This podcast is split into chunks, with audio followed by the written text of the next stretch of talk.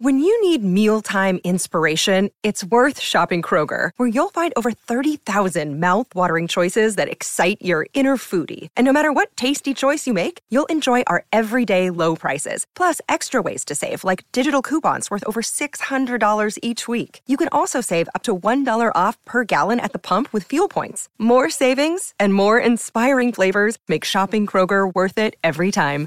Kroger, fresh for everyone. Fuel restrictions apply.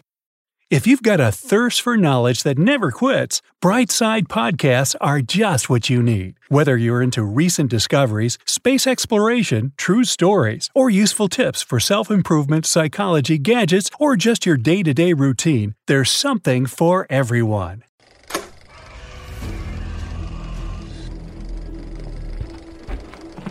Whenever this Nobel Prize winner entered a lab, equipment would break, electrical systems would malfunction and go out of control, and beakers would crack.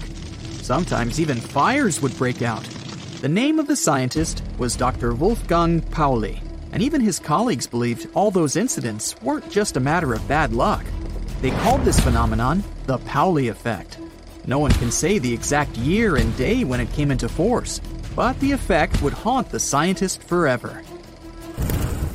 There were countless humorous and mysterious stories. At the opening of the Jung Institute in Zurich in 1948, an expensive Chinese vase fell down and smashed as soon as he entered the room. Once, his fellow physicists planned a prank in which a chandelier would fall when he entered the room. But even the prank didn't work out, and that time, the chandelier stayed safe. His colleagues even formulated a new law of physics, stating that a functioning device and Wolfgang Pauli may not occupy the same room. They believed the power of the effect was growing with time, and, at some point, started working across distances. The story goes that when Pauli was passing the railway station of Göttingen once, several pieces of equipment at the local university lab blew up for no particular reason.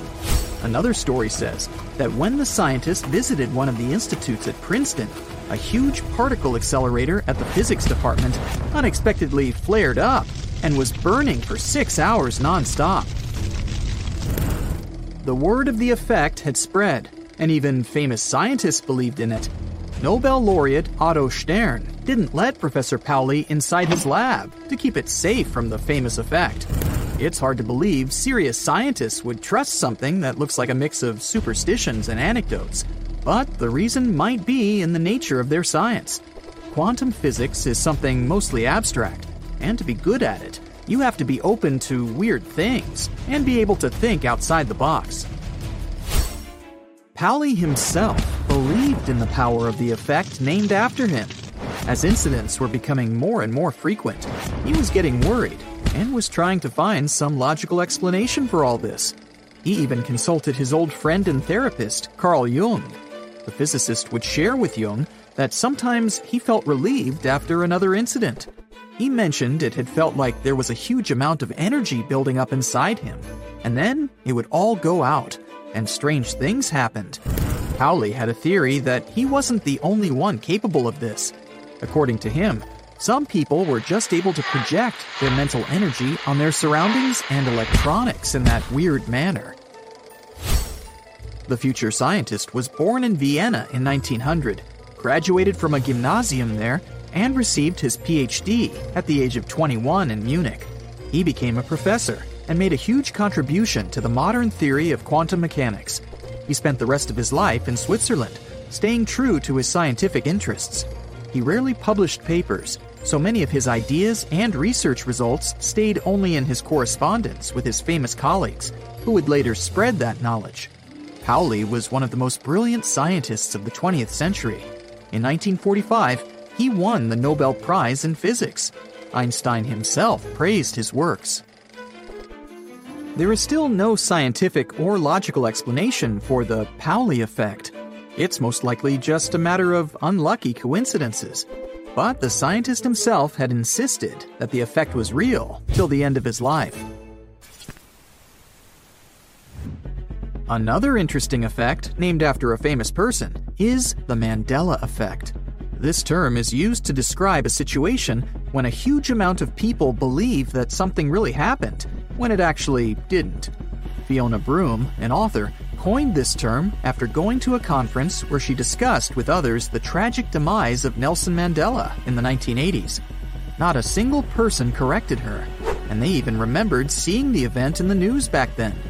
In reality, Mandela passed away in 2013. Broome was surprised that so many people could remember an event that hadn't happened in detail. Let's see if the Mandela effect has had some influence on your life. In the 1937 Disney classic Snow White and the Seven Dwarfs, the evil queen addresses the mirror. She says, Magic mirror on the wall, who is the fairest one of all? Yes, there's no mistake here. If you were sure that she said, Mirror, mirror on the wall, you stand with thousands of others who, for some reason, remembered it that way and refused to believe it could be something else. This misconception does make some sense, though, as this is how it goes in the original story by the Grimm brothers. Fans of one epic space saga will definitely remember the famous line, Luke, I am your father. Well, in reality, it goes like this No, I am your father. I know, I know, I had to double check myself. Another good example here is the misconception about the geographical location of New Zealand in relation to Australia. It's obviously to the southeast on any map, but quite a lot of people are somehow positive it's to the northeast instead. The Mandela effect possibly happens because your brain likes to store similar memories close to each other. So close that they can sometimes intertwine. The brain also fills in the gaps in your memories for them to make more sense. And of course, when something goes viral on the internet, you often subconsciously remember it without checking if it's 100% correct or true. Now, imagine you did something nice for someone, and there is a third person who did something nice for you. Which of them do you think would be more willing to help you? Nope, it's not that guy you've helped out the person who helped you before is more likely to do it again. This phenomenon is called the Ben Franklin effect. Benjamin Franklin had quite a lot of competition in his time. One of his rivals served in the Pennsylvania legislature and had a very rare book in his library. To befriend him, Franklin sent the man a letter in which he asked to borrow the book. The opponent agreed, and a week later, Franklin returned the book with a friendly note. When the two met again, they spoke to each other for the first time, and the opponent was happy to do more favors for Franklin. They slowly became friends. This effect works because your brain sees helping other people as sympathizing with them. It also works in the opposite way. When someone does something mean to someone else, they start to detest that person.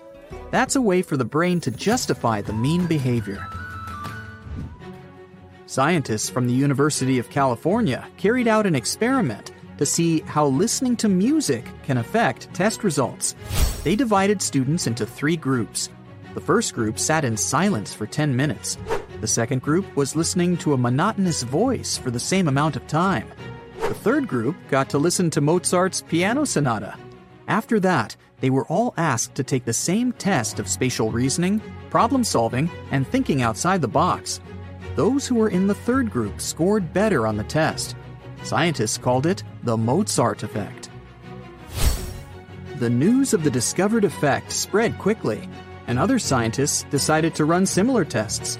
Someone took it further and spread the idea that listening to classical music from an early age could help you score better on exams. But in reality, the test only had to do with spatial reasoning. It looks like the Mozart effect isn't really about Mozart, but about music that makes you feel better. When you're in a better mood, you're more energized and engaged, and these two qualities can help you score higher on spatial testing.